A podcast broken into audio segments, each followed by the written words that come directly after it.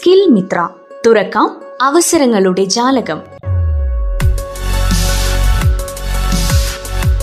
അസാബ് കേരള വയനാട് ജില്ലാ വെബിനാർ സീരീസിന്റെ ശ്രവ്യരൂപം.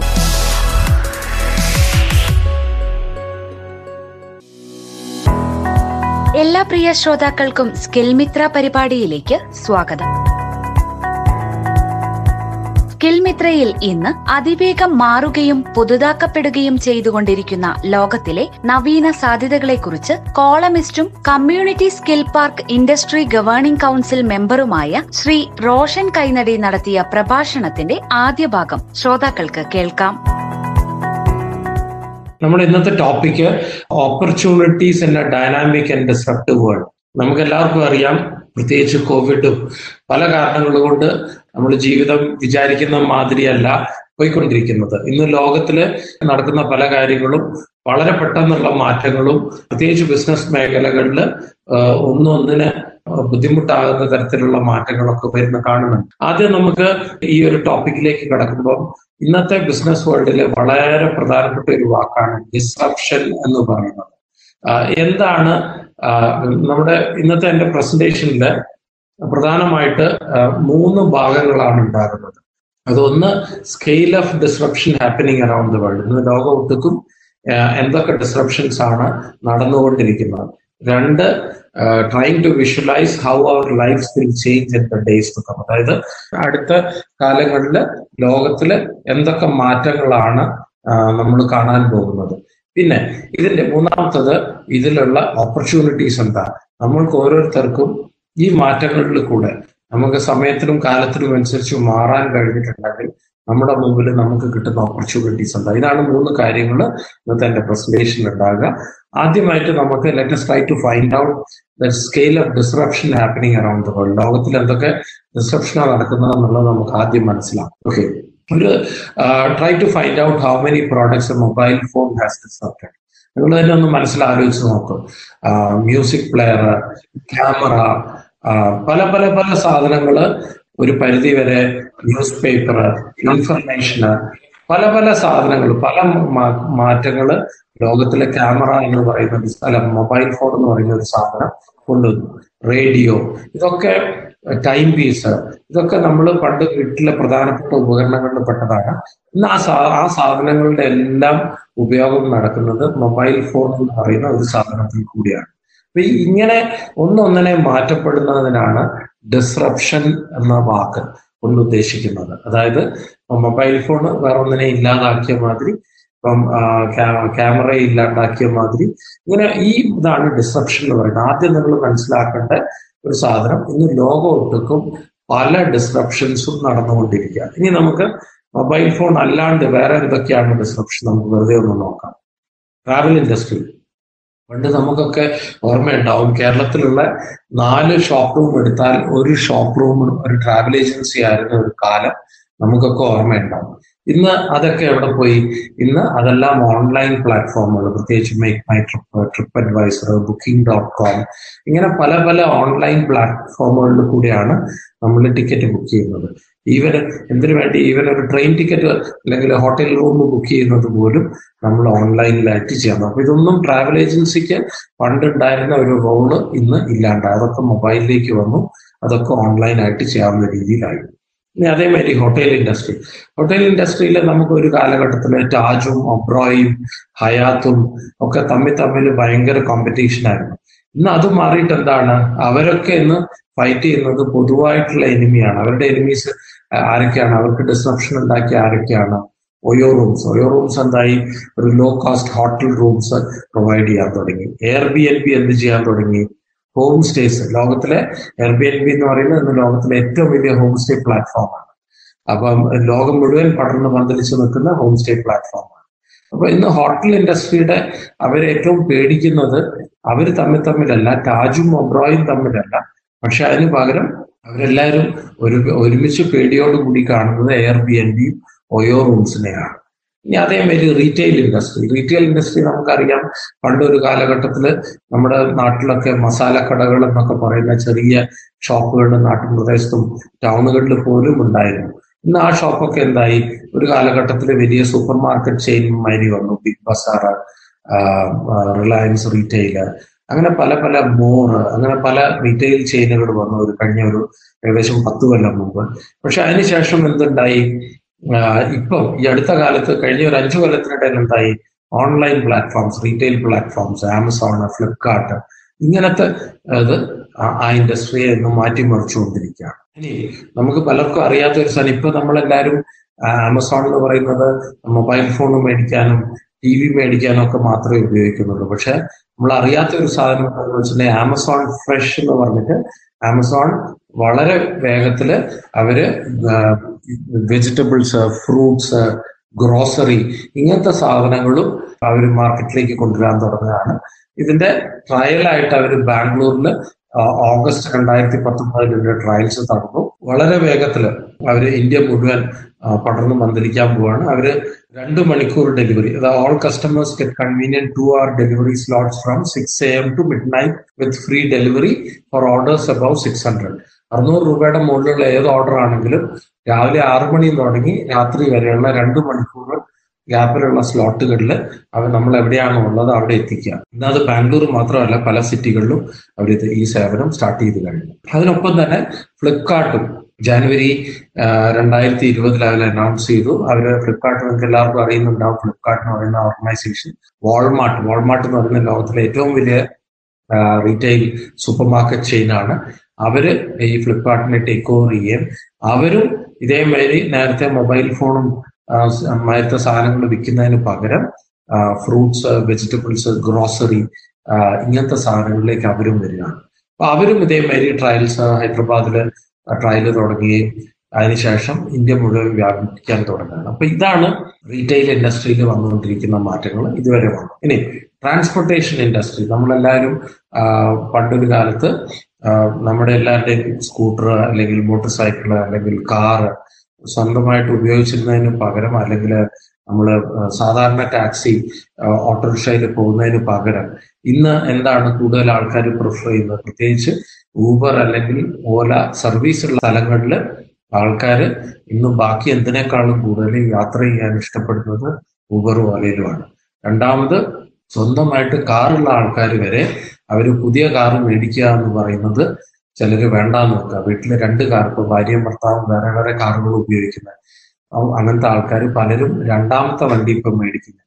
കാരണം അവർക്ക് വീട്ടിൽ ഒരു വണ്ടി മതി.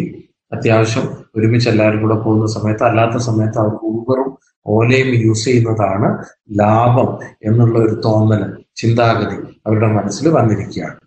ഇനി നിങ്ങൾ ചിലരെങ്കിലും ഈ കമ്പനിയെ പറ്റിയിട്ട് കേട്ടിട്ടുണ്ടാവും. ഡിസ് ninety nine design ninety nine design എന്ന് പറയുന്നത് ലോകത്തിലെ ഏറ്റവും വലിയ ഓൺലൈൻ ഡിസൈൻ പ്ലാറ്റ്ഫോമാണ് നിങ്ങളിൽ ആർക്കെങ്കിലും എന്തെങ്കിലും ഒരു സംരംഭം തുടങ്ങണമെന്നുണ്ടെങ്കിൽ നിങ്ങൾക്ക് അറിയാം ആദ്യം എന്താ വേണ്ടത്? ഒരു ലെറ്റർ ഹെഡ് ഡിസൈൻ ഒരു വിസിറ്റിംഗ് കാർഡ് ഡിസൈൻ ഒരു ഒരു ഫ്രണ്ട് ഫേഷ്യ ഡിസൈൻ അപ്പൊ ഇങ്ങനത്തെ സാധനങ്ങളൊക്കെ നിങ്ങൾക്ക് വേണമെന്നുണ്ടെങ്കിൽ നിങ്ങൾ ഈ ഓൺലൈൻ പ്ലാറ്റ്ഫോമിൽ പോയിട്ട് നിങ്ങൾ ഒരു കോൺസെപ്റ്റ് നോട്ട് ഉണ്ടാക്കി ഇട്ട് കഴിഞ്ഞാൽ അവർ ലോകത്തിന്റെ പല ഭാഗത്തും ഏകദേശം ഇരുപതിനായിരം ഡിസൈൻ പ്രൊഫഷണൽസ് നയന്റി നയൻ ഡിസൈനിൽ രജിസ്റ്റർ ചെയ്തിട്ടുള്ള ആൾക്കാരുണ്ട്. അവർ ലോകത്തിന്റെ പല ഭാഗത്തുനിന്ന് പല ഡിസൈൻ മോഡൽസ് നിങ്ങൾക്ക് അയച്ചു തരും. വളരെ നോമിനൽ ആയിട്ടുള്ള ഒരു പേയ്മെന്റിൽ വളരെ ഡിഫറെന്റ് ആയിട്ടുള്ള ഡിസൈൻസ് കിട്ടാനായിട്ടുള്ള ഒരു പ്ലാറ്റ്ഫോമാണ് എന്നാൽ അതേ സമയത്ത് ഡിസൈൻ പ്രൊഫഷണൽസിന് അവർക്ക് സ്ഥിരമായിട്ടൊരു സ്ഥാപനത്തിൽ പോയി ജോലി ചെയ്യുന്നതിന് പകരം അവർക്ക് ഈ ഇതിൽ രജിസ്റ്റർ ചെയ്താൽ മതി. അവർക്ക് വേണമെങ്കിൽ ലോകം മുഴുവൻ ട്രാവൽ ചെയ്ത് നടക്കാം.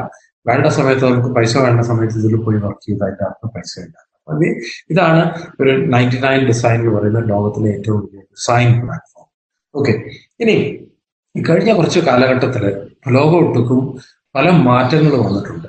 അതിൽ പ്രധാനപ്പെട്ട എന്താണെന്ന് വെച്ചിട്ടുണ്ടെങ്കിൽ പ്രത്യേകിച്ച് സംരംഭകരുടെ ഇടയിൽ ലോക്കൽ ആൻഡ് ലീനിയർ എന്ന് പറയുന്ന തിങ്കിങ് മാറിയിട്ട് ഗ്ലോബൽ ആൻഡ് എക്സ്പൊണൻഷ്യലായി ഇതിന്റെ ഏറ്റവും നല്ല എക്സാമ്പിൾ നമ്മൾ ആരെങ്കിലും ചെറിയൊരു സംരംഭം തുടങ്ങുകയാണെങ്കിൽ ഒരു സംരംഭം തുടങ്ങുകയാണെങ്കിൽ പണ്ടൊക്കെ നമ്മൾ തുടങ്ങുമ്പോൾ കോഴിക്കോട് ഒരെണ്ണം തുടങ്ങുകയാണെങ്കിൽ കോഴിക്കോട്ടെ കസ്റ്റമേഴ്സിനെ നോക്കും. അല്ലെങ്കിൽ വയനാട്ടിൽ നിന്നുള്ള കസ്റ്റമേഴ്സിനെ നോക്കും.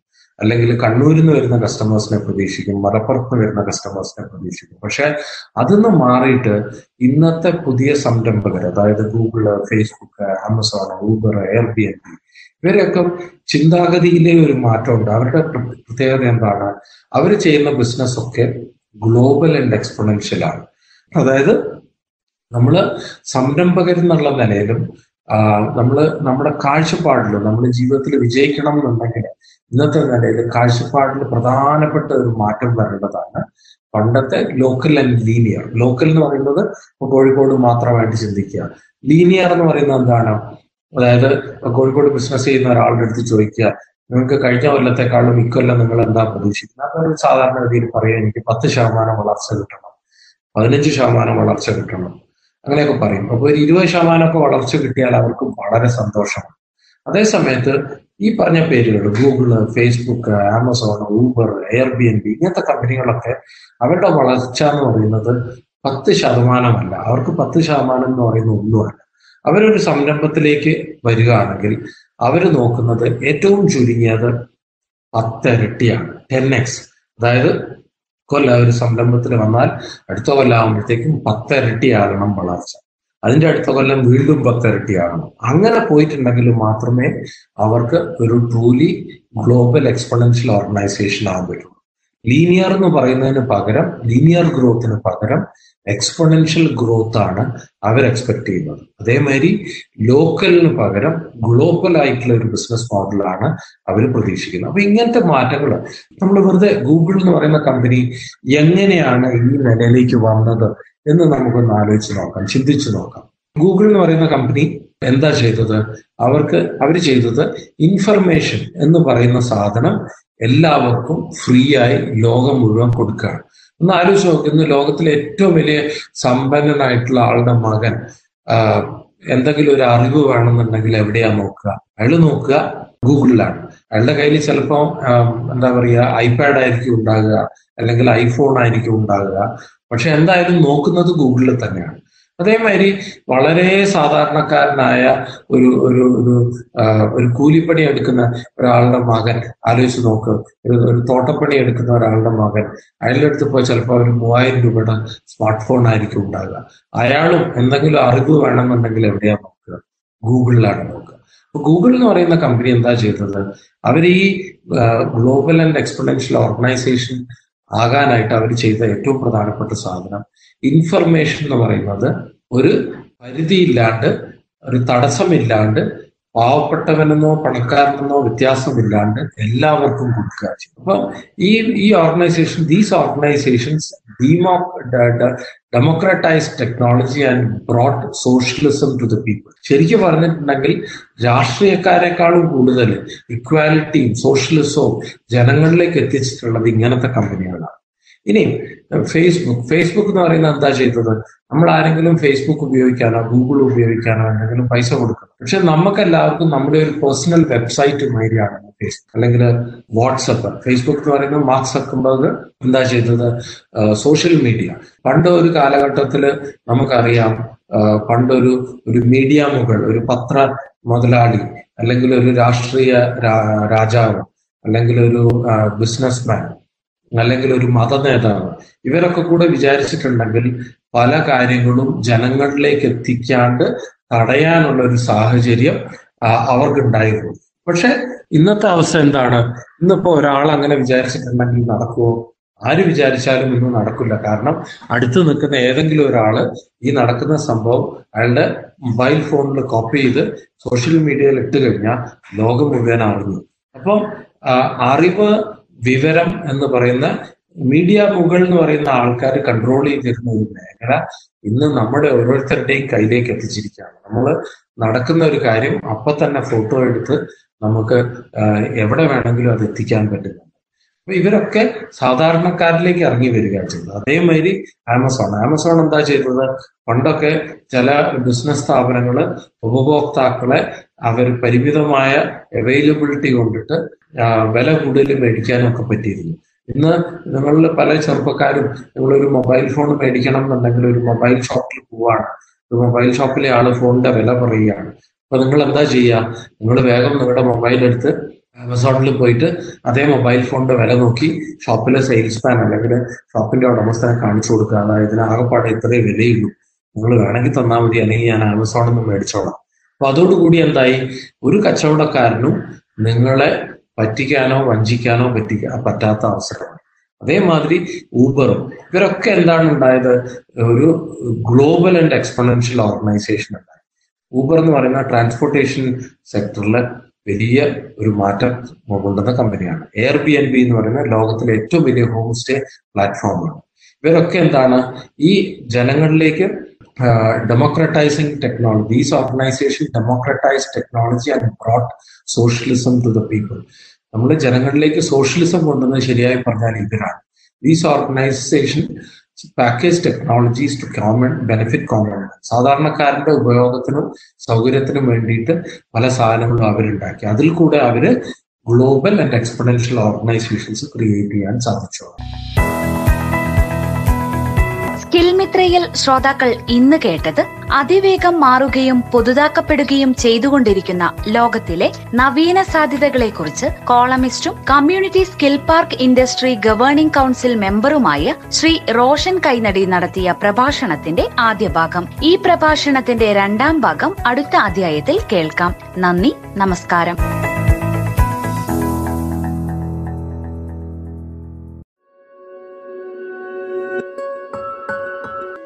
മിത്ര.